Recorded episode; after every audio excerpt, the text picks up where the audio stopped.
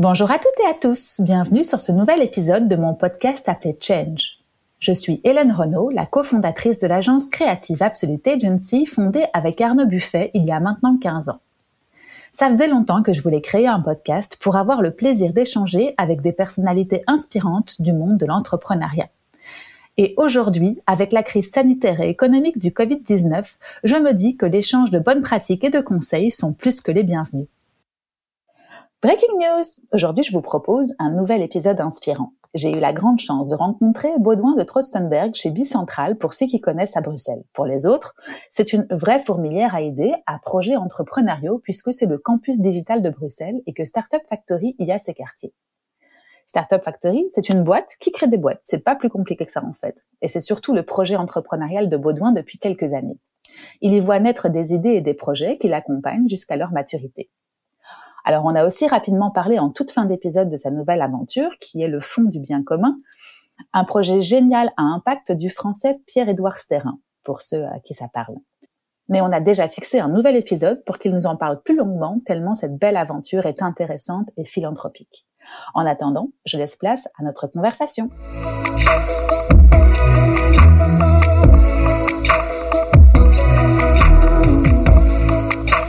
Salut Baudouin, comment vas-tu? Bonjour Hélène, très bien et toi? Bah Ça va, super, merci de me recevoir ici. Dans ces beaux bureaux de Bicentral, c'est ce que je disais, j'étais jamais venue et je suis impressionnée par euh, déjà un, la beauté, parce que sur une surface comme ça, il fallait les, les aménager, et puis deux, la grandeur, franchement, euh, impressionnant. Exact, mais c'est un des projets euh, alors euh, auxquels j'ai pu humblement contribuer il y a maintenant un peu plus de cinq ans, en 2017. J'étais avec, avec un ami, Laurent Hublet, qui, voilà, et on réfléchissait euh, on cherchait un lieu, euh, voilà, alors pas qu'un coworking, mais un lieu où on pouvait vraiment euh, inspirer et recréer euh, l'écosystème tech belge qu'elle méritait.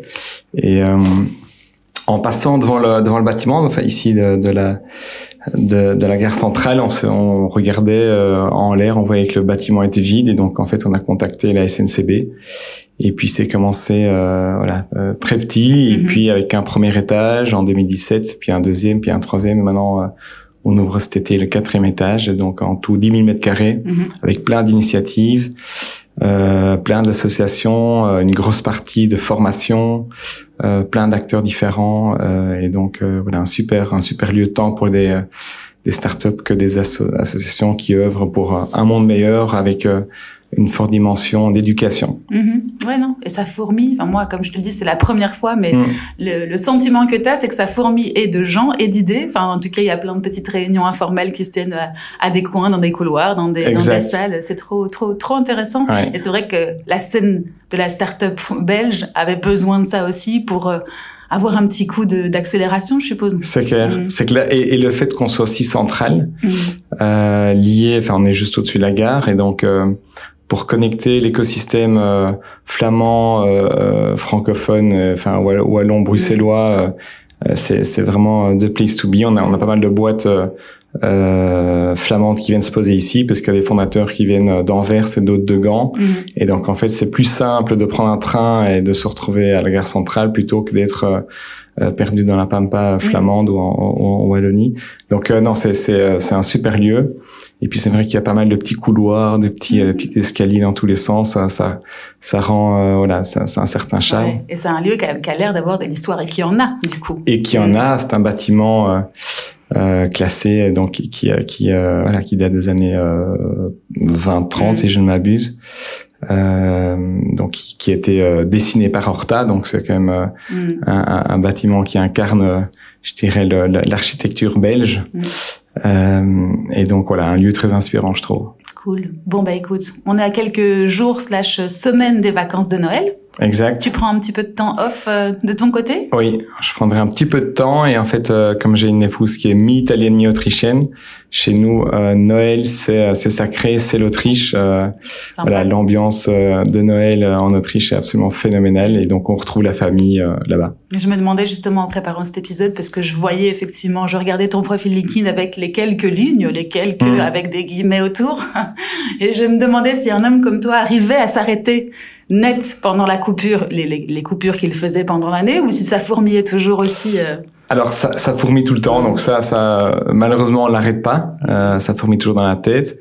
Après, sur vraiment le, le, travail opérationnel et le temps dédié au travail, j'essaie de voilà, c'est une, une de mes disciplines que, que, que, que je m'impose euh, et ça passe par euh, par les semaines. Donc le week-end moi c'est c'est assez sacré. C'est c'est dédié à la famille aux enfants. On a cinq enfants donc euh, ça demande beaucoup de temps. Les les, les aînés voilà. aussi. les aînés sont sont déjà dans la dans l'adolescence et donc ça prend encore plus de temps je dirais avec avec du temps pour voilà pour discuter avec eux mais aussi du temps logistique les amener à gauche à droite tu m'étonnes. Moi, j'en ai que deux. Ah et je vois déjà le temps que ça prend. C'est clair, c'est clair. Alors cinq, c'est impressionnant. C'est effectivement une entreprise. Euh, la, la, maison est une entreprise à elle-même, quoi. Ouais. Et est-ce que tu arrives à, enfin, après, encore une fois, ça dépend d'où tu places ta, ta limite vie pro, vie perso. Et puis je suppose que, comme tu le dis, opérationnellement tu t'arrêtes, mais dans la tête ça continue toujours. Tu places où le curseur, toi? Tu, tu, comment tu fais? Alors opérationnellement, t'as plus ton ordi, c'est facile, mais euh, quand quand quand les, les, choses tournent comme ça, tu as des tactiques, des techniques. À Alors euh, non, c'est c'est c'est devenu, je dirais, plus compliqué maintenant que qu'il y a cinq ou dix ans, mhm. euh, parce qu'on a un outil absolument monstrueux qui est, qui est notre smartphone avec toutes sortes d'applications qui mhm. nous empêchent de, de, vraiment déconnecter. WhatsApp, enfin moi je, je, je vois comme euh, les communications professionnelles ont basculé sur WhatsApp mhm. ces quelques dernières années. Euh, alors, c'est vrai que pour plein de raisons, c'est très efficace. Mais euh, voilà, ça, la, la, la, porte, en tout cas la barrière euh, mhm. euh pour scinder les deux euh, de, est devenue est devenue quand même très compliquée. Et, et même chose pour moi quand j'ai des idées qui fourmillent et que j'ai envie de les partager, de les communiquer avec des collègues, etc. Ben on a du mal à, à pas à pas les envoyer même en week-end parce mm. qu'on dit que voilà c'est on est on est excité par le projet ou l'idée mm. ou on a des on a des choses qui nous viennent en tête et donc euh, alors on devrait voilà on devrait quasi enfin il faut être voilà aujourd'hui il faut une discipline encore euh, euh plus grande qu'il y a quelques années mais donc voilà euh, après il y a, y, a, y a, le temps effectif euh, à, à, traiter ces mails donc ce que j'ai réussi à faire là depuis depuis un petit peu enfin depuis deux trois ouais deux ans c'est de, au début c'est un peu compliqué, mais c'est d'enlever les mails déjà de mon téléphone. Euh, au début, ça paraît euh, juste l'horreur. Et puis après, en fait, on s'y fait et, et, on traite les mails euh, sur son ordinateur. Mhm. Parce que sinon, en fait, ça s'arrête euh, absolument jamais. Mm. Ouais. Clairement, comme tu dis, effectivement, en plus des WhatsApp mm. et des Slack ou autres qui mm. pop dans tous les sens, c'est vrai que. Et j'étais en train, parce que je sais pas quel âge t'as, mais enfin, on doit pas loin d'avoir le même. 42. 42, 41 mois, tu vois. Et je me disais, bah, ça fait déjà 20 ans, en fait, qu'on est dans le milieu professionnel. Et puis, du coup, je me projetais en avant, je me disais, ah, on va encore en avoir pour 20 ans. Donc, on est quasiment au milieu. Et entre le moment où on a commencé et maintenant, essayé de me faire un grand qu'est-ce qui qu'est-ce qui a changé, quel a hmm. été le hmm. le truc le plus incroyable, enfin en tout cas le plus prégnant hmm. que tu penses qui a changé entre nos débuts et maintenant. Ouais. Alors moi moi je pense que le plus gros changement c'était euh, c'était le Covid mhm. euh, parce que ça ça a tellement bouleversé la façon de travailler. Euh, je pense qu'avant euh, ben euh, voilà, c'est pas un secret, mais on faisait euh, davantage encore en présentiel. Mm. Aujourd'hui, je vois comme le, le la vidéo call a pris le dessus sur, moi je dirais aujourd'hui, je sais pas, 70-80% mm. des, des, des rendez-vous. Euh, alors c'est vrai que c'est en fait c'est plus efficace un call parce qu'on on met un, on met un créneau, on met dans l'agenda euh, une demi-heure et puis on enchaîne les, les calls l'un suite de l'autre et donc on est obligé de terminer le précédent mhm. et on sait que de toute façon potentiellement on peut passer de l'un à l'autre. Euh, quand on a des rendez-vous, euh, c'est parfois un peu plus compliqué de se dire voilà les prochains attendent etc. Donc il y a y a pas cette dimension euh, j'irais de, de, de basculement de, de l'un à l'autre et donc moi ça enfin c'est c'est parfois ça me ça me ça me ça me fait peur parce que j'ai des journées avec euh, je sais pas 10 euh, 10 calls l'un suite l'autre mm-hmm. euh, et euh, alors je, pour être tout à fait honnête je je sais pas je sais pas si c'est euh, alors c'est vrai qu'on peut faire plus de calls mais je sais pas si c'est nettement plus efficace euh, ou pas je trouve que le le, le, le relationnel qu'on peut tisser en tout cas le, le euh, alors on se voit hein, dans un call, donc c'est pas ça. Mais euh, moi, alors c'est peut-être une question de génération. Hein, peut-être que j'ai trop vécu dans, dans j'ai eu trop de temps dans dans dans l'ancienne euh, euh l'ancienne version que que qu'on n'a peut-être pas encore complètement euh, adepte ou fan, mais mais moi je suis le premier à l'utiliser, hein, donc mm. moi j'ai limité très très très fort les rendez-vous en, en, en, vrai. Et, euh, et alors, je, je, suis étonné de voir toujours que, ça c'est normal, que l'ancienne génération, alors génération qui a 10 ou 15 ans de plus, les rendez-vous avec eux, là c'est là c'est compliqué de faire euh, des vidéos calls. Mm. Quoi. Ils sont, ils sont, on voit qu'ils sont vraiment pas, ils ont, ils ont pas, euh, voilà, ils ont pas pris l'habitude. Euh, euh, peut-être qu'ils avaient moins l'obligation même pendant le Covid, mais voilà. Donc ça, pour moi, c'est le plus gros bouleversement. Forcément, la digitalisation euh, en amont que les outils. Hein, on en parlait, euh, WhatsApp, Slack, euh, tous ces outils qui nous traquent nuit et jour. et puis, je pense qu'un un autre gros bouleversement qui est lié, à mon avis, aussi au, au, au Covid, c'est la façon dont les gens veulent travailler aujourd'hui. Mm-hmm. Je pense que bien plus qu'il y a 10-15 ans, aujourd'hui, Enfin, moi, je, je, vois sur le recrutement les gens qui postulent et, et, et comprendre pourquoi ils postulent, qu'est-ce qu'ils veulent vraiment faire. Euh, Aujourd'hui, euh, je dirais qu'il y a 10-15 ans, c'était l'ambition, c'était, euh, euh c'était, c'était, tout, le monde était quand même porté par euh, par euh, voilà des, des, des, choses très ambitieuses, soit financièrement ou en termes d'impact, enfin de, de, pouvoir ou de voilà, c'était, je trouve, d'autres dimensions. Là aujourd'hui. j'ai l'impression que les, le Covid a fait, a fait comme tout le monde s'est arrêté, alors je dis pas net, mais tout le monde a été forcé de, de, de réfléchir en fait à, à sa situation, mais euh, la plupart se sont voilà ont, pris le temps pour se demander tiens mais euh, qu'est-ce que je fais en fait? Euh, qu'est-ce que j'aime bien faire? Qu'est-ce que qu'est-ce que j'ai envie de faire? Euh, et ils ne sont plus retrouvés dans, dans ce qu'ils faisaient et donc sont sont partis un peu à la recherche de ce qu'ils voulaient ce que ces personnes voulaient vraiment faire. Et ça je le sens très fort dans, dans les recrutements des, des, différents profils que je rencontre, euh, la dimension trouver un sens à ce qu'on fait, mm-hmm. ça c'est pour moi, c'est tellement accéléré ces, ces, deux trois dernières années.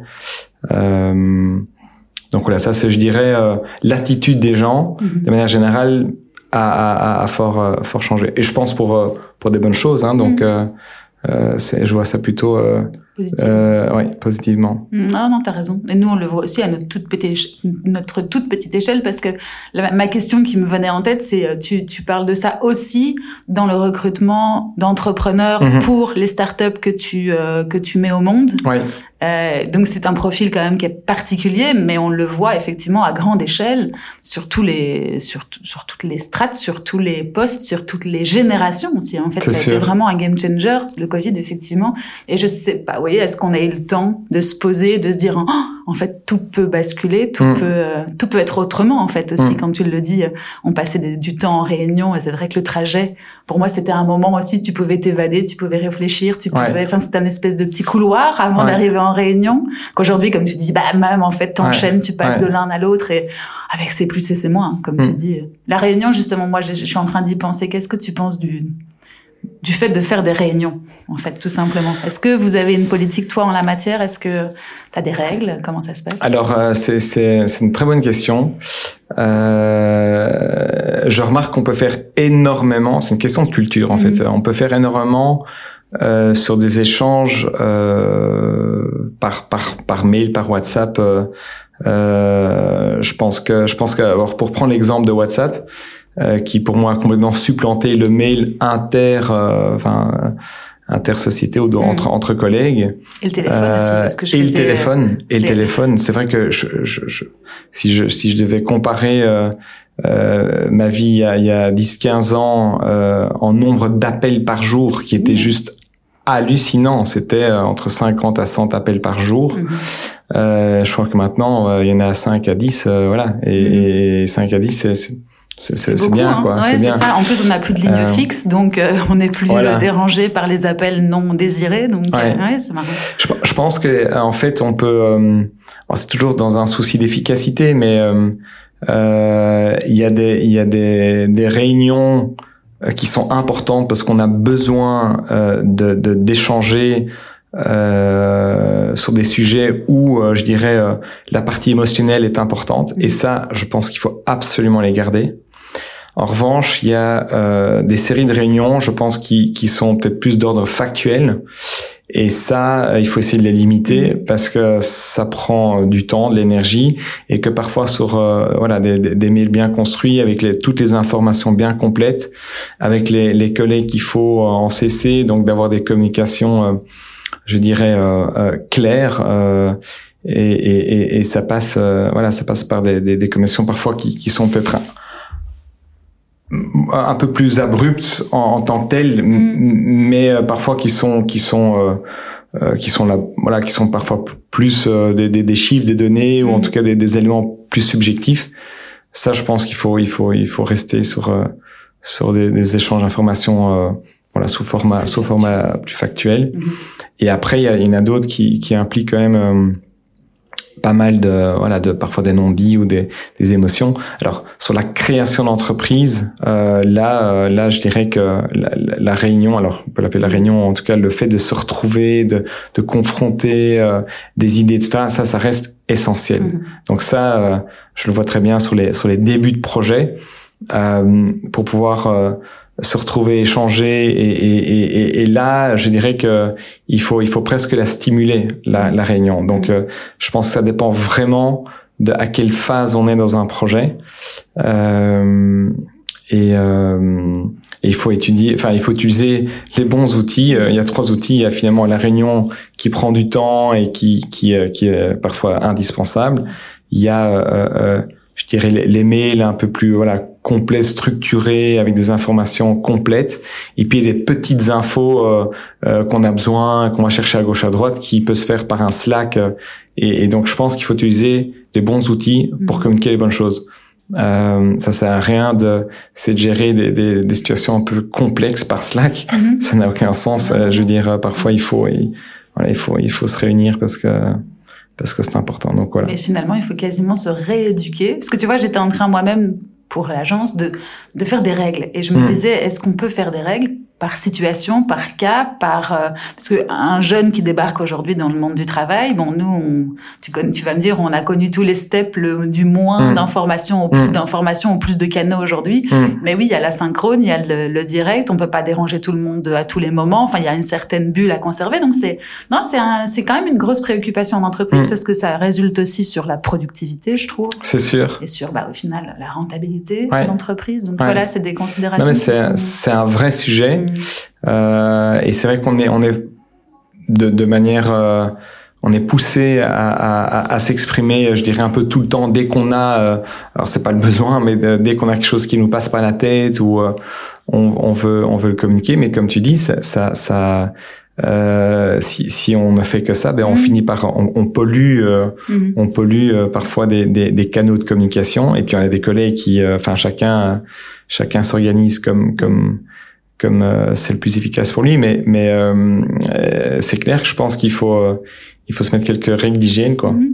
Ouais, je disais ça à mon papa l'autre jour et je dis mais comment c'était toi la, mm. la, moins jeune que enfin la, la, quarantenaire qui dit comment ça se passait toi quand t'avais pas d'email? Ben nous quand avant quand j'ai quand je commençais à travailler je devais si tu avais une idée bah tu devais la formuler sur une lettre tu devais l'envoyer par courrier. Alors il, il, travaillait dans une grosse boîte mais par courrier je sais pas quoi là. Interne interne voilà c'est ça. Et ben, je peux te dire qu'on réfléchissait avant de l'envoyer parce que elle mettait du temps avant d'arriver. Donc il fallait que ce soit formulé il fallait que ce soit construit. Aujourd'hui tu appuies sur scène et c'est fini. Donc mmh, forcément, c'est plus ou Slack ou. C'est c'est intéressant. Bon, avec tout ça, je vais te dire un truc. Ça fait déjà 18 minutes et je t'ai pas posé la question que je pose avant de commencer, qui est juste si tu peux te présenter en quelques mots et si tu peux revenir un peu en arrière sur ton parcours mmh. pour retracer les éléments importants de qui tu es aujourd'hui. Ok, génial.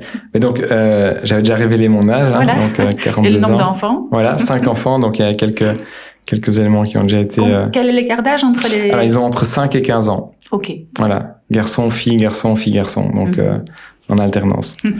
Euh... Ça doit être euh, joyeux Oui, c'est très joyeux. 5-15, oui, c'est ça. Donc tu commences, enfin non, non, tu es déjà pas mal dans l'adolescence. Ouais. C'est une fille ou un garçon là, le tout grand? L'aîné, l'aîné à 15 ans, Louis, euh, donc euh, adolescent, et la numéro 2 à 14. Ouais, c'est ça. Donc, donc, donc c'est vraiment. Euh, on et ça va On est en plein dedans. Ça va. Bon. Très franchement, je crois pas qu'on.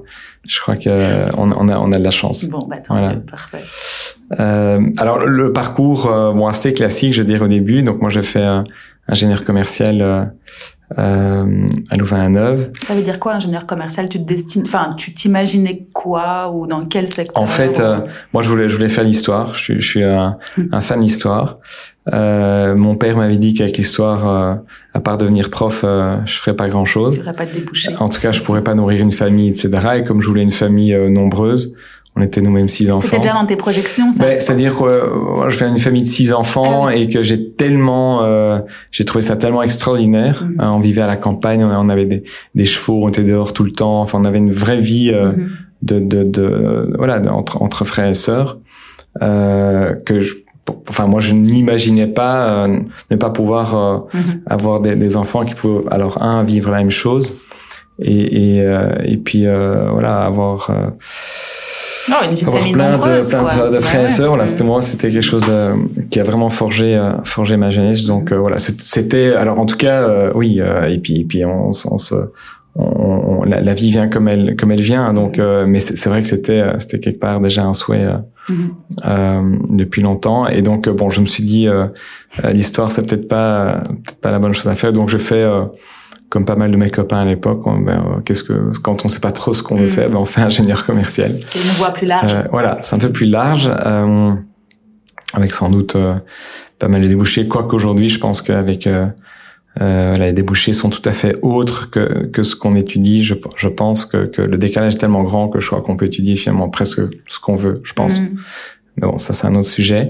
Mais attends, je te coupe juste sur ce sujet-là parce que ça me vient. Qu'est-ce que tu, est-ce que tu conseilles déjà tes enfants, toi, dans la voie qu'ils devraient prendre? Est-ce que tu les laisses prendre la voie qu'ils souhaitent? Est-ce que tu as des, des idées pour eux? Ou est-ce que Non, moi je pense qu'aujourd'hui il faut il faut laisser complètement euh, euh, il faut il faut surtout pas donner des conseils mais donc moi euh, mon fils me dit je veux faire l'histoire mais j'ai dit go euh, c'est la meilleure chose qu'il puisse faire et je l'encouragerai très fortement et je, je pousserai pour qu'il fasse les meilleurs cours d'histoire et je chercherai les meilleurs unifs euh, avec les meilleurs cours d'histoire. Tu prends un exemple ou c'est vrai là?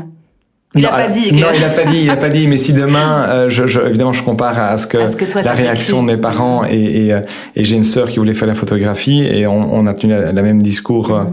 à ma sœur. En fait, euh, elle, elle, a fait autre chose et, et après une petite dizaine d'années, elle s'est dit mais qu'est-ce que je fais ici? C'est mm. pas du tout ça que je voulais faire. Le sens dont on parlait tout à l'heure, de ton métier, de ta vie. Mm-hmm. Je pense que beaucoup de gens qui qui, qui sont remis en question, c'est aussi parce que ils se sont dit mais en fait j'ai pris une voie qui qui me mm. correspond pas. On m'a contraint.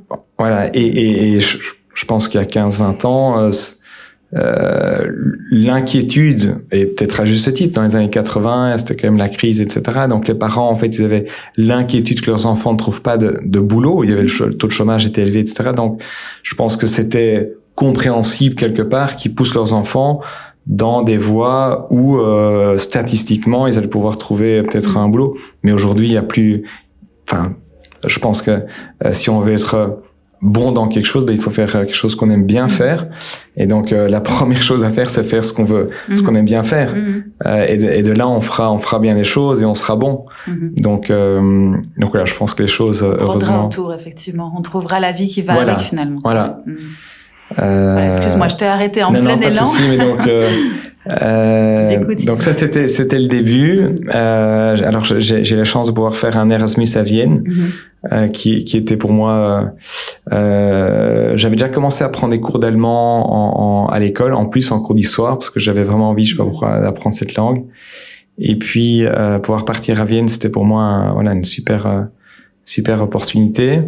Euh, j'ai euh, à la fin de mes de mes cinq années, je vais pas m'attarder sur les cinq années parce que mm. pour être tout à fait honnête, euh, à part faire la fête, euh, voilà. Et, et ça forge aussi. Ça forge aussi. Alors j'ai un très bon souvenir des blocus parce que je pense que ça c'est quelque chose d'assez magique quand même, mm. pouvoir s'enfermer pendant un mois, un mois et demi avec des copains, étudier avec un peu le stress et, et ça, ça je trouve que c'était quand même grandiose. Donc les, les, cinq années à l'université, je pense que ça a été euh, euh, même si les études en tant que telles étaient pour moi, hein, je parle vraiment pour moi, relativement creuses, euh, la partie euh, insouciance est quand même euh, c'est quand même incroyable. Hein, dans, entre 18 et 23 ans, alors mes parents me, me, payaient le logement, mais tout le reste c'est moi qui devais qui devais financer, donc la nourriture, les vêtements, les vacances, etc. Donc j'ai toujours travaillé comme étudiant. Mm-hmm.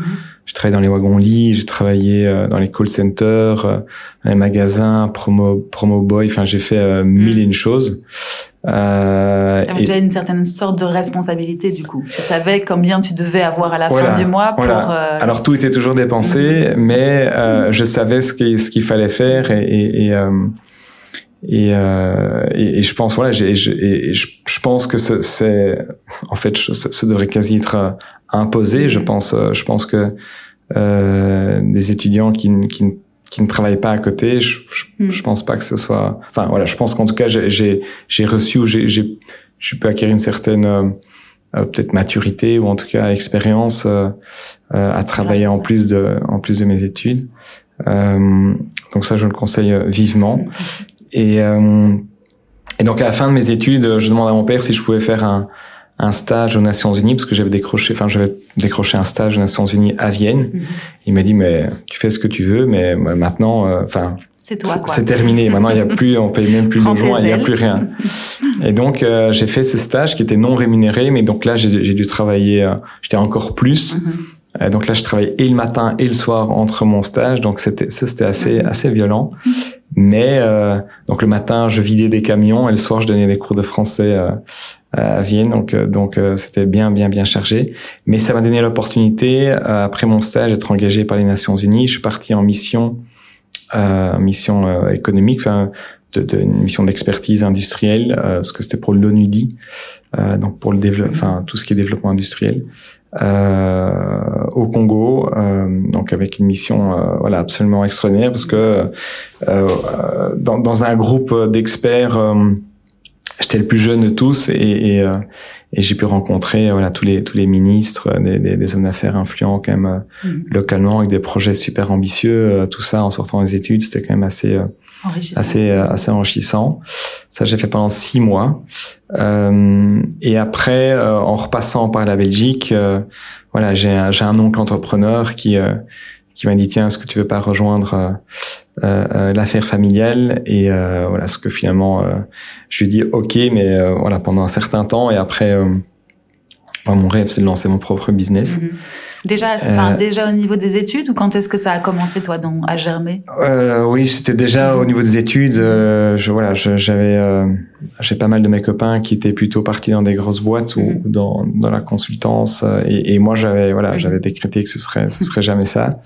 Euh, je savais pas très bien encore comment quoi qu'est-ce, mais en rentrant et l'opportunité là, j'ai pris la balle au bon. Mhm. J'ai travaillé un an avec mon oncle et après j'ai créé ma propre propre boîte. Donc lui était actif dans les piscines produisait des, des, coques euh, de piscine pour le marché euh, belge en B2C. Et moi, euh, très rapidement, j'ai créé une marque, ma propre marque de piscine que j'ai développée au niveau B2B en Europe. Mm-hmm.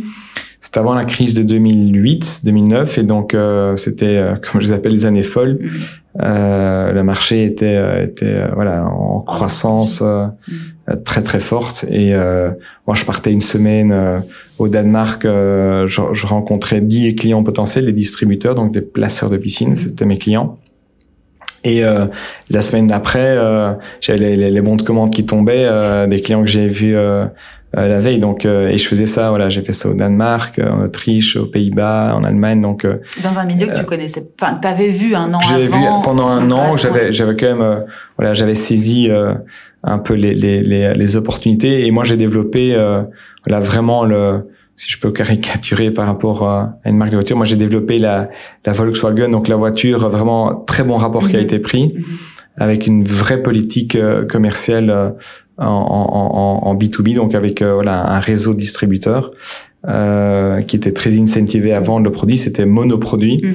Et donc ils avaient un seul produit, c'était très clair et, et, et, tout le monde vendait ça et ça marchait, enfin ça a cartonné. Donc toi tu étais le, le, fournisseur de ces distributeurs qui allaient placer par pays, localement, les, les, les, piscines entre guillemets standardisées. Exact. Pour avoir effectivement euh, une, force de, une force de vente et une facilité à vendre un peu plus importante. Tout à fait. Donc ça c'était assez nouveau. Oui, c'était assez nouveau parce que mhm. j'avais une... la piscine était quand même, euh, était, elle, elle, voilà, elle répondait aux, derniers développements technologiques. On avait tout été intégré, enfin voilà, sans, sans rentrer dans les détails, mais c'était c'était un beau produit euh, qui, qui avait un super rapport qualité-prix. Alors c'était unique, c'était un modèle unique. C'est comme si euh, dans les années, euh, je caricature, hein, mais c'est comme si dans les années 20, on avait sorti la Forte, mm-hmm. euh, qui était la la voiture ou la, ou la coccinelle où, il y avait que ça, il y avait un modèle et, et ça mhm. partait comme des petits pains, quoi. Et ça, c'était le, le hack à l'époque, tu penses? je pense, oui, parce que le fait d'avoir une chose très claire, toujours la même chose, c'était très facile à vendre. Mhm. euh, c'était, il y avait, j'avais des bonnes marges, j'avais fait des bonnes marges pour les distributeurs. Mhm. donc, en fait, ils savaient pour eux, c'était très clair, ils devaient pousser ce produit à fond. C'était très clair, c'était toujours la même chose, donc avaient le même discours commercial. Et en plus, ils gagnaient bien dessus. Donc, en fait, ils avaient, et c'était facile à placer. Donc, en fait, ils avaient tout intérêt à, ne vendre que ça. Ils réinventaient pas la roue à chaque fois. C'était un schéma, une méthode et hop. Ouais, Et ça passait. Mhm. Euh, bon, après est venue, est venue la, la, crise. Donc moi, je sous-traitais la production à, mon oncle. Euh, la crise a fait que euh, euh, c'était c'était très compliqué euh, pour pour mon oncle parce qu'au niveau de l'usine ben forcément les, les, les ventes ont chuté mhm. et donc là j'ai eu l'opportunité de reprendre l'usine euh, que j'ai repris que j'ai redressé euh, voilà ça rentrait dans les détails mais c'était c'était quand même une aventure mhm. humainement mhm. assez assez assez forte donc j'avais 29 ans j'ai quand même dû licencier quasi la moitié des, des gens des, des, des ouvriers avant toi en plus à mon avis. voilà mais mais c'était c'était une aventure humaine passionnante euh, et donc j'ai redressé, euh, j'ai redressé le, le, voilà la, la boutique euh, et puis et puis je l'ai revendu euh, à mon oncle 4-5 ans après. Euh, et sachant sachant que j'avais déjà dans la suite les projets, les idées. oui c'est ça. Toi tu savais déjà ta marche d'après. J'avais déjà préparé, je dirais la, la suite donc qui était dans le digital. Et comment t'es arrivé à faire? Parce que ça c'est un truc qui m'épate mm. et tu me diras après parce que là aujourd'hui en plus t'as beaucoup plus enfin j'ai mm. l'impression hein, encore plus d'activité qu'à l'époque. Comment est-ce que tu arrives à faire une une dichotomie dans ton cerveau pour gérer la, le redressement d'une boîte et en même temps préparer la future en fait? Ça c'est euh, j'arrive pas moi alors alors je, je, je sais pas comment je fais dans ma tête euh, mais euh, alors moi je, suis je suis attiré par euh, soit les gros challenges ou, ou voilà ou monter des projets de, de, de zéro euh, l'usine c'était un gros challenge et c'est vrai qu'à partir du moment où ça a commencé à après euh, trois 4 ans, ça commençait déjà à bien rouler. Mhm. Euh, automatiquement, euh, j'étais à regarder, euh, il est où le prochain challenge? C'est ça. Et, là, tu mets les gens en place qu'il faut. Voilà. Et donc, j'avais recruté une, une, une, une, équipe. Alors, mon, mon cousin, j'avais la chance que mon cousin a, a rejoint aussi le, le, projet, qui a repris le, le, le, contrôle et qui a repris la gestion de la boîte. Donc, il y avait déjà les bonnes personnes qui mhm. étaient prêtes à, à reprendre le, le, le flambeau. Et donc euh, voilà, c'était c'était à voir euh, quel est le prochain mhm. prochain challenge. Euh, et donc comme ça, j'ai créé euh, deux autres boîtes. alors pas, la suite de l'autre, mais l'une et puis l'autre. Mhm. D'abord Screening Media, qui est une boîte dans l'affichage digital. Mhm. Donc très rapidement, on est devenu leader en Belgique de tout ce qui était affichage dans les supermarchés franchisés, Carrefour et Deleuze. Euh, et ça, elle est venue comment cette idée-là Alors c'est une très bonne question. C'est venu euh, en fait. Euh, euh, mon associé était à l'époque dans la Formule 1 et moi j'avais vu à Vienne dans les dans les métros euh, il y avait il y avait de l'affichage euh, en fait euh, un peu partout alors à la fois dans les métros et, et donc dans les rames mhm.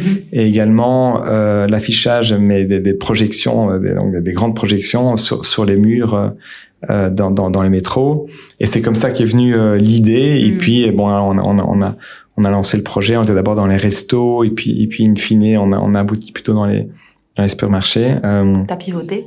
Voilà, exactement. euh, une belle boîte. On fait 45% d'EBITDA, donc ça c'était un, voilà, une, une, boîte qui a qui a bien marché et puis qu'on a revendu euh, quelques années après aussi. Euh, à chaque fois, tu as un associé dans, dans l'histoire ou est-ce que tu as eu des business qui étaient en, en solo? Alors euh, non, j'ai toujours eu un associé. Mhm. euh, et euh, alors effectivement, on était déjà sur le prochain projet avec euh, cet associé-là, mhm. euh, parce que quand ça marchait, voilà, moi j'avais envie de passer déjà encore à autre mhm. chose. Alors c'est vrai que j'ai pas mal de copains qui, qui, qui m'ont demandé, mais tiens, la boîte marche super bien, elle crache du cash, pourquoi pourquoi tu la vends? Mais je dis mais ça, voilà, une fois que une fois que ça tourne, c'est mhm. moins c'est moins, en tout cas, c'est moins mon profil. Mhm. Après, euh, c'est tout, aussi passionnant de faire le, le 1 à 10, mais, mhm. mais moi, ce qui me, ce qui me, ce me c'est le 0 1 qui me, qui me drive. Pourquoi? Pour pouvoir, euh, construire les, les méthodos, construire les produits, construire les... Tu as une idée de pourquoi c'est le 0 à 1 qui te... C'est une, une, très très bonne question. Je pense que je pense qu'il faudrait aller voir psychologiquement, euh, enfin voilà, euh, les, les, raisons profondes. Mais t'étais l'aîné? euh, Je suis tu pas l'aîné.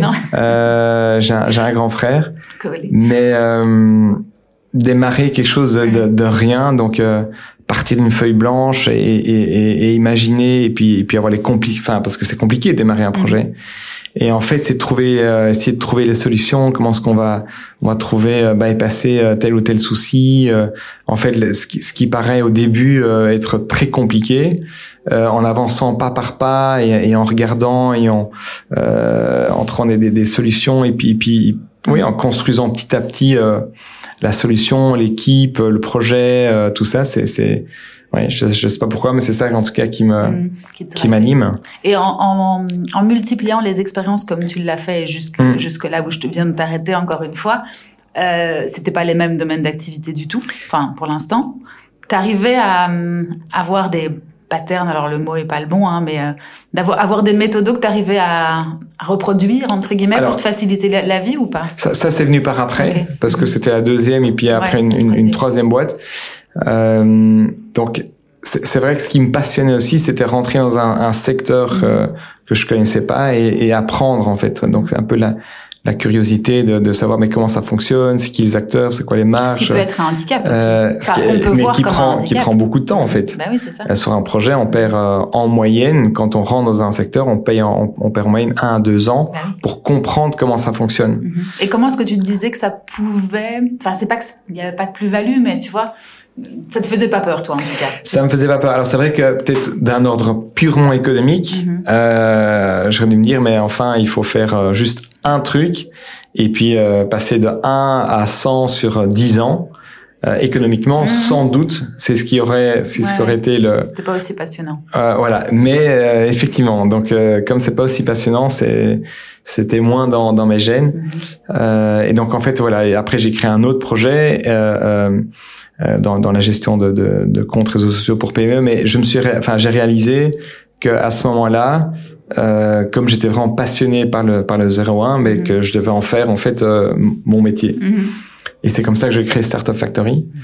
Euh, et donc, euh, explique-nous juste en deux mots ce que Startup Factory, comme ça on. Donc Startup Factory, c'est une c'est une startup, donc c'est une boîte qui crée des boîtes. Des boîtes. Ça. et donc. et c'était dans quel zoo en termes de temps ça? Alors donc ça c'était de 2016 à je dirais début 2022. Euh, j'expliquerai euh, le fait qu'on voilà, on, on, a arrêté aujourd'hui de créer des nouvelles boîtes. Mhm.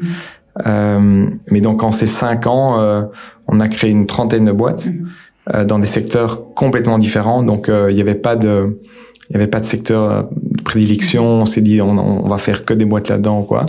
Mhm. ce qui ce qui certainement d'une manière encore d'une partant d'une réflexion plus économique aurait été enfin qui, qui, aurait plus de sens de ah, dire voilà on va faire on va faire que ça ici c'était un peu plus euh, par euh, par opportunité euh, euh, voilà des, des, des, profils qui nous viennent voir avec une, une, idée un projet ou bien nous qui avions des, des projets.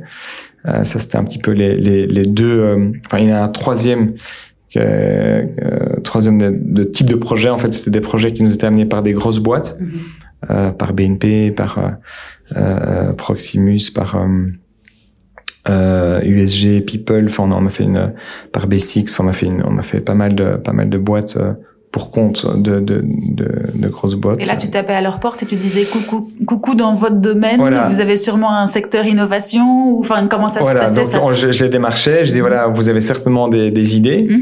euh, que vous avez du mal à, à, à gérer ou à, ou à créer en interne. Ben euh, donnez-nous les idées.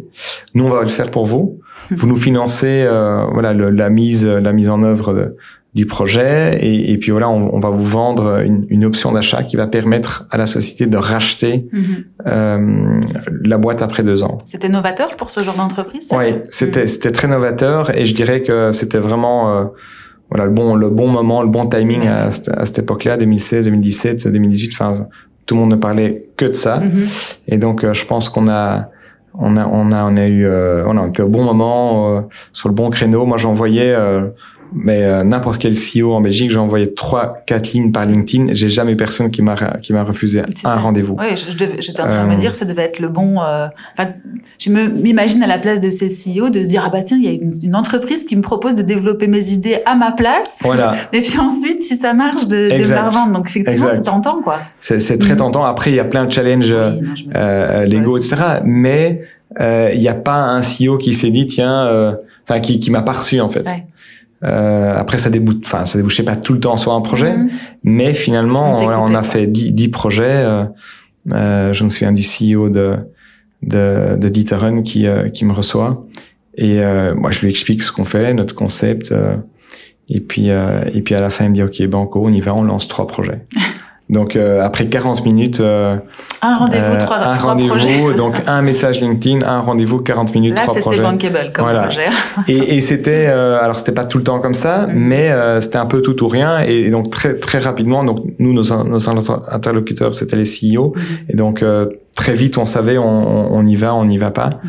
Mm. Donc on a lancé une dizaine de projets comme ça, avec des, des beaux succès aussi des boîtes qu'on a déjà revendues. Euh, mm-hmm. on a fait un super projet avec Rossell, on a fait un super projet avec euh, Securex. Enfin bref, on a, mm-hmm. on a quelques quelques chouettes euh, quelques chouettes projets à notre actif. Et à chaque fois, comme comme tu le disais tout à l'heure, innovant aussi. Je suppose que ça doit être challenging parce que tu as l'impression de dépoussiérer un peu ces mondes qui sont très corpaux, très clair. Des gros bateaux quoi. Et, et pour eux, ils, ils étaient euh, très demandeur. Alors un pour le projet mm. en tant que tel, et puis deux pour ce qu'on incarnait comme innovation au mm. sein au sein du groupe, parce qu'on mm. on amenait un, un, vent de voilà un vent d'innovation et c'était euh, c'était le bon moment. si je te remets, pardon, si je te remets juste au début de l'activité de Startup Factory, toi, tu avais trouvé un manque à ce moment-là dans le paysage belge oui. été inspiré par d'autres. Euh, Alors, pour pour refaire, euh, euh, là on pourra en parler euh, oui, ça, plus que 40 minutes, mais mais euh, donc au tout début, j'ai eu la chance de reprendre CoStation, qui était un, un, un coworking. Mm moi, j'étais un locataire de de, de CoStation. CoStation est tombé en faillite mm -hmm. et j'ai eu la chance de pouvoir reprendre euh, le coworking mm et je l'ai repris avec BNP. Mm euh, très rapidement, j'ai fait le deal euh, avec le CEO à l'époque, là il vient de changer, mais avec Max, euh, Max Jadoul. Et en deux mois, j'ai fait un deal avec BNP. Enfin, mm c'était assez unique. Tout le monde m'a dit, mais tu n'y arriveras jamais. Deux mois avec BNP, avec la machine et tout. Euh, et euh, s'il m'entend, enfin s'il nous entend là maintenant, je le salue encore, je le remercie parce que sans eux, euh, voilà, il fallait, il fallait signer euh, le bail, les cautions pour pour quelques millions, donc mm. forcément, j'aurais pas pu le faire seul. Et voilà, donc j'ai monté ça avec BNP. Après, il y a d'autres actionnaires qui nous ont rejoints, Proximus, USG, etc. Euh, mais en fait, en étant en contact avec ces premiers CEO là et eux me communiquant leurs besoins, je me suis dit mais là il y a quelque chose à faire. Mm. Et ah oui, c'est euh, comme ça qu'est née l'idée en fait d'aller creuser du côté euh, corpo, en plus d'avoir des projets qui venaient des propres entrepreneurs ou de vous qui en a. Enfin, Tout à fait. C'est comme ça que ça se, enfin, que ça s'articule. Hein. T'as les projets corpo dont tu parlais à l'instant, avec des basics, avec voilà. des, euh, euh, des etc. T'as des, des projets qui sont portés par des personnes et qui viennent chez vous pour euh, qu'on les aide exact. à porter ces projets. Ou t'as des projets pour lesquels vous allez chercher voilà, Des, euh, des, entrepreneurs qui peuvent mener à bien le projet. Tout à fait. Donc ça c'est euh, pour voilà, schématiser. Les, les, schématiser les trois les trois mm-hmm. cas de figure et donc euh, voilà on a, on a commencé sur le corpo qui est venu donc euh, mm-hmm. de ce constat là mm-hmm. et puis et puis voilà en, en, lançant le projet les, on a des entrepreneurs qui sont venus nous voir avec des idées et puis aussi en en troisième lieu ben, des, des projets qu'on qu'on voyait se développer à mm. l'international, qui n'y avait pas encore ici en Belgique, et on se dit, mais tiens, on va le lancer. Ça. Donc ça, c'est un peu les trois axes de développement. Euh, après cinq ans, alors on s'est dit avec mon associé que euh, on s'est posé la question est-ce qu'on va encore continuer encore pendant cinq ans à, mm. à créer des nouveaux projets, surtout qu'on avait déjà quand même euh, euh, alors sur les 30 projets, il y en a il y en a la moitié qui qui, qui a survécu mm-hmm. et de la moitié il y a la moitié qui, qui, euh, qui va très bien, qui est en pleine croissance, avec des super équipes, des super investisseurs, euh, tout se passe bien. Mm-hmm. Et l'autre moitié euh, où c'est un peu plus compliqué. On a encore quelques dossiers un peu mhm. plus compliqués. Euh, c'est comme dans toutes les entreprises, parce qu'on peut pas dire que, enfin, start-up, ça a un côté très très brillant, c'est très chouette, mais il faut se dire aussi qu'il y, y, a un risque pour il y a que des projets qui ratent, voilà, il y a des projets qui ratent. Il faut l'accepter euh, dès le début et, et ça fait mhm. partie du, c'est partie du jeu. Et il faut, il faut le prendre comme, euh, il faut pas le prendre comme un échec, il faut le prendre comme un apprentissage. Mhm. Donc on lance quelque chose. Euh, on, alors on n'a pas réussi ce qu'on avait imaginé qu'on allait faire. Il y a mille et une raisons. Ça peut être le marché, ça peut être l'équipe, ça peut ça peut être plein de choses. Le produit. Mm, voilà, ou le produit. Mais mais mais euh, le, le, tout c'est de, d'en de, retirer les les enseignements. Donc c'est de se poser les bonnes questions et d'être finalement plus riche après mm. qu'avant. Euh, je pense que ça, ça reste essentiel dans toute démarche mm. entrepreneuriale. Et tu les tu les informes, tes petits euh, mentorés, de, de ce, bah, du risque, je suppose, mais enfin, je suppose que ça fait partie de, du, du programme. Tout à fait. Donc, euh, euh, euh comme on a une, c'est assez, euh, c'est assez phasé, je dirais. Donc, quand, quand on lance un, un projet, ça, ça paraît peut-être quelque chose d'assez euh, complètement chaotique, mais en fait, ce n'est pas, ce n'est pas tant que ça. Mm-hmm. donc, il y a, y a, vraiment des phases et des paliers à atteindre. Mm-hmm. Euh, et en fait, les, les, les, différents financements euh, correspondent à ces différents paliers de maturité. Mm-hmm. Et donc, euh, euh, quand on lance un projet, ben en fait, on sait sur quel palier on est, on sait quel prochain palier atteindre. On sait que ce palier-là, on doit l'atteindre dans un temps plus ou moins donné. C'est pas, on n'a pas trois ans pour mm-hmm. atteindre le premier palier. Généralement, le premier palier, c'est dans les trois quatre mois. Et si trois quatre mois après, on, on, est toujours nulle part, ben en fait, il faut se poser les questions, les bonnes questions. Mm-hmm. et il faut pas voilà, il faut pas s'acharner sur euh, sur des projets où, où, euh, où très rapidement on, on voit. Euh, il y a toujours des exceptions, hein, c'est pas ça, mais finalement la création d'entreprise, c'est c'est voilà, c'est un peu comme alors je vais dire apprendre, je sais pas comment apprendre à conduire, mais on apprend d'abord. Euh, à maîtriser le volant, ça c'est la base parce qu'on apprend à tourner à gauche, à droite, voilà. Après ça, on passe sur les sur sur les pédales euh, et puis quand on maîtrise la voiture on fait des créneaux et mhm. puis donc donc il y a, y a, des phases pour tout et on commence pas par faire des chronos quand on sait même pas encore comment tourner donc donc on respecte les différentes phases et il y a du financement qui va à chaque phase et quand on passe pas une phase ben forcément le financement il suit pas mhm. euh, et, donc ça c'est très euh calculable ou calculé Tu arrives ou c'est du feeling C'est non. Les, les, les, alors, on peut toujours avoir de la chance. Les, le financement, c'est des investisseurs. Les investisseurs, c'est des gens qui nous entourent, qui nous font confiance sur la méthode, etc. Mais in fine, il faut qu'il y ait un fit. Alors humain déjà, mm. hein, il faut que les investisseurs et, les entrepreneurs, ben, il faut que ça se passe bien. Mm. Euh, et puis il y a, y a parfois il faut, il faut, un attrait par rapport au marché. Euh, c'est clair qu'on peut avoir un tomber au mauvais moment euh, et ou, ou, pas avoir suffisamment de traction pour mm. être euh, suffisamment, euh, je dirais, attirant pour les entrepreneurs. Mais à l'inverse, pour les investisseurs, mais à l'inverse, on peut avoir des investisseurs qui peut-être avec très peu de traction sont très fort attirés par le profil ou par le marché, etc. et finissent quand même par y aller, mm-hmm. possible. Mm-hmm. mais in fine, si on n'atteint pas, ben, ben, il y a un moment donné quand même, mm. on, on, on, peut, on peut, on peut avoir un petit peu de d'inertie sur une phase ou l'autre, mais mais à un moment donné quand même. Euh, Il y a les faits qui sont là. Quoi, voilà, les faits sont là, les chiffres sont là, euh, euh, et donc euh, la, la, croissance elle est là ou pas. On peut on peut perdre beaucoup d'argent, mais tant mm. qu'il y a la croissance, donc ça c'est pas un souci. Mm-hmm. Donc il y a quelques maîtrises comme ça qu'il faut qu'il faut respecter, enfin qui sont qui sont le marché tel qu'il est aujourd'hui.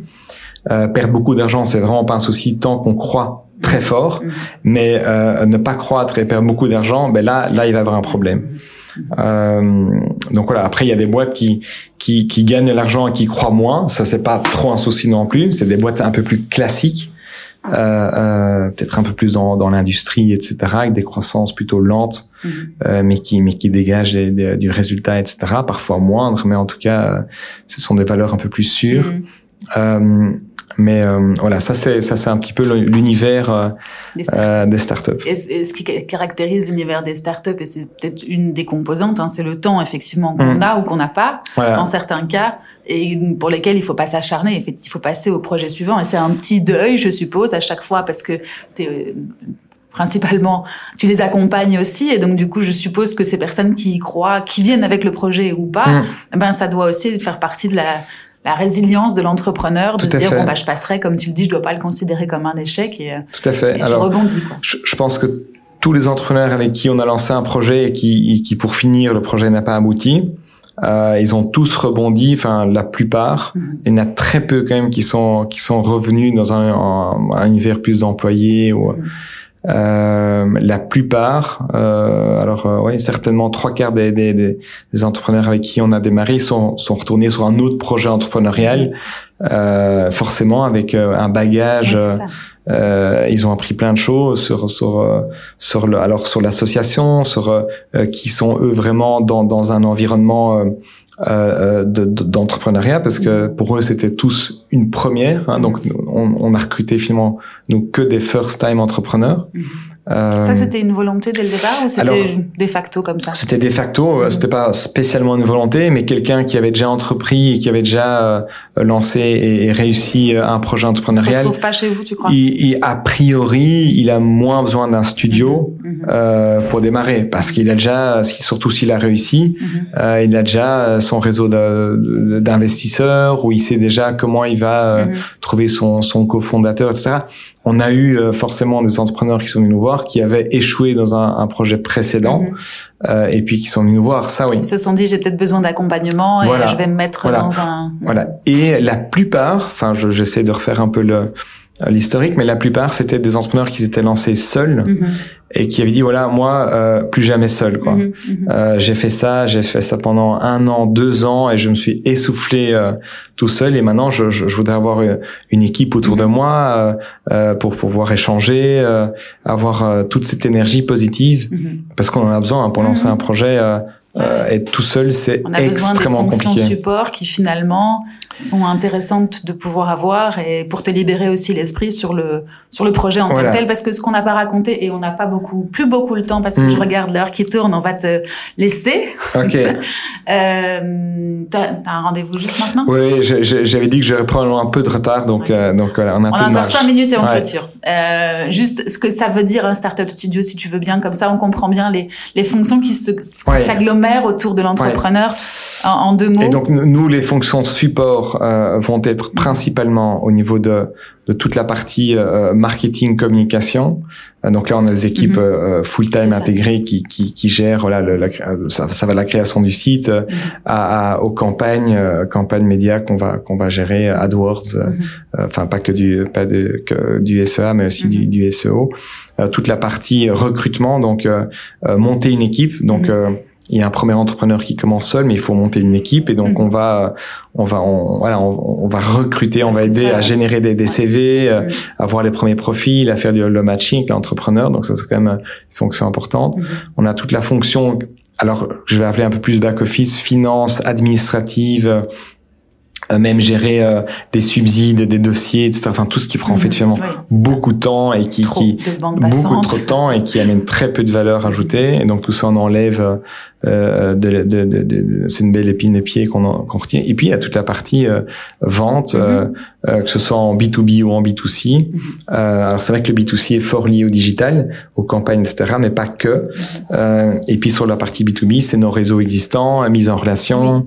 Euh, qui est fondamental quand tu un projet, clairement. Hein. Si on a quelque chose d'ailleurs à mettre, enfin si tu avais une mm. de toutes ces forces à mettre en avant par rapport à l'autre, enfin je, je t'influence un petit peu, mais c'est le réseau qui. Euh, c'est celle-là. Alors, alors, le réseau euh, client, réseau d'investisseurs, des gens qui nous font confiance et qui savent que voilà, tiens, si on est dedans. Euh, on bord d'un projet, euh, c'est qu'il doit voilà, être. C'est que c'est qu'ils seront là. Donc ça, je pense que c'est une, une très grosse valeur. Mhm. et puis la méthodologie, le fait d'aller Mhm. très vite ou d'imposer un rythme mhm. euh, ce que eux auraient fait seuls en 12 mois ben on va le mhm. faire en 3 4 mois et donc tout ce temps gagné euh, voilà et en plus euh, je dirais le, le dernier mais qui, est même euh, qui est même euh, aussi euh, un, sujet important, c'est qu'on rémunère les entrepreneurs, donc euh, ils sont pas, ils sont, sans voilà, ils sont pas sans sous, donc ils, voilà, ils mitigent un petit peu le risque. Ouais, c'est ça, c'est un confort de vie aussi, de pas avoir à trouver et de l'argent pour ton projet et de l'argent pour toi vivre au jour le jour, effectivement. Tout à fait. Ok, d'accord.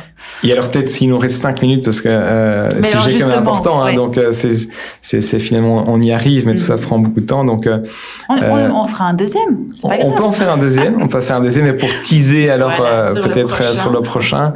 Donc moi j'ai décidé il y a il y a deux mois maintenant, un peu moins de deux mois, de, de rejoindre un fonds à impact qui mhm. s'appelle le Fonds du bien commun, mhm. qui a été créé par un ami, Pierre-Edouard Sterrin, qui il y a un peu moins d'un an à créer ce, ce fonds, qui a délégué euh, toute sa fortune à, à, ce fonds. On parle de plus ou moins un milliard d'euros.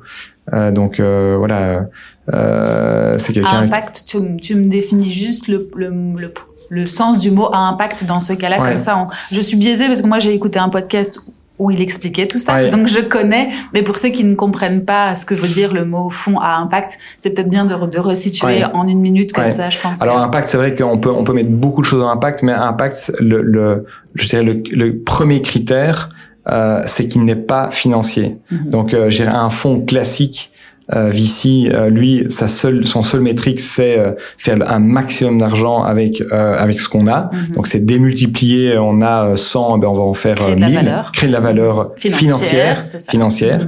Mhm. ici, un fonds impact, justement, ce n'est pas euh, le, le, but recherché n'est pas la création de valeur financière, mhm. mais l'impact au niveau de la société, au niveau de de, de voilà la société de l'individu. Euh, c'est de la euh, philanthropie. Voilà, c'est de la philanthropie. C'est comme ça qu'on peut Tout qualifier Tout à fait. Cette, ces actions. Voilà. Euh, et donc effectivement sur les sur les 30 secondes qui nous restent, c'est un peu trop court pour euh, pour en, en, parler, mais c'est. Mais on mettra le, le, site du le lien du site, pardon déjà. Pour, voilà. et puis je te laisse terminer comme ça si tu veux expliquer encore un tout petit peu le projet. Je pense que c'est. Donc toi tu es rentré dedans au même titre, enfin je veux dire pour créer des startups qui apporte de la valeur non financière. Tout à fait. Donc, donc, on, donc, pour, pour, donner une petite dimension, donc euh, euh aujourd'hui, c'est 100 millions de, de, d'euros qui sont déployés par an, 80 mhm. euh, millions sur des projets existants qu'on va accélérer. Donc, euh, des projets, on estime qu'on a les bonnes personnes et on va accélérer ces projets-là. Mhm. On a toute une série de projets qu'on n'a pas encore identifiés ou qui sont pas sur le marché, donc on estime qu'on doit les créer nous-mêmes en interne. Mhm. C'est pour ça qu'on a créé le studio et donc c'est pour ça que je suis arrivé là maintenant il y a, il y a un peu moins de deux mois pour créer 10 projets par an. Mhm. Euh, et donc euh, moi j'ai à terme on a une poche de 20 millions d'euros pour euh, financer les nouveaux projets. Mhm. Euh, et il n'y a pas non plus de domaine d'activité de prédilection. Là, c'est assez large aussi. Hein. C'est assez large. Il y a quand même cinq priorités mhm. euh, du fonds qui ont été identifiées par par par le fonds. Et donc moi, je, je me situe dans dans une des cinq priorités. Donc mhm. donc c'est c'est ça ne part pas dans tous les sens. C'est axé en tout cas dans un premier temps sur la France parce que euh, le souhait c'est d'avoir un impact au niveau au niveau de la France euh, et euh, voilà et, et, ça c'est pour teaser sur le mm-hmm. sur sur le prochain je pense que euh, voilà le, le, la personne en tout cas le personnage de, de Pierre Edouard quelqu'un d'extrêmement ambitieux mm-hmm. Et euh, qui met les moyens à contribution pour rendre cette cette ambition réelle et donc voilà moi je suis entouré dans dans l'équipe où je suis on est on est une vingtaine mais je suis entouré de, de rockstars, comme mm. j'aime bien le nommer. Euh, donc j'estime avoir beaucoup de chance d'être dans un, un, environnement extrêmement stimulant mm-hmm. et avec euh, les moyens pour, pour arriver finalement aux objectifs qu'on s'est fixés. Mm-hmm. Très ambitieux, mais effectivement qui vont apporter beaucoup de valeur. Voilà, exact. Et ce sera le mot de la fin. Et moi, je te propose d'être contacté dans un peu moins d'un an, comme ça. Ça fera un an là-bas, au fond. Enfin, en tout cas, avec ton, ton aide au fond du bien commun. Et, euh, et on aura une belle, euh, une belle euh, rétrospective. Excellent. Donc j'aurai l'occasion dans un an de présenter les dix projets que j'aurai euh, lancés euh, bah voilà, d'ici là. On se donne rendez-vous à ce moment-là. En tout cas, merci Baudouin pour ton temps aujourd'hui et ton partage. C'était génial. Merci Hélène. Et puis bah bonne continuation parce que je crois que ça va être top. Merci. À très bientôt. À bientôt. Au revoir. Et voilà, c'est fini pour aujourd'hui. J'espère que cet épisode vous a plu. Si c'est le cas, n'hésitez pas à me mettre 5 étoiles sur les plateformes d'écoute ou à le partager avec vos proches. C'est ce qui m'aide à le faire connaître. À très bientôt!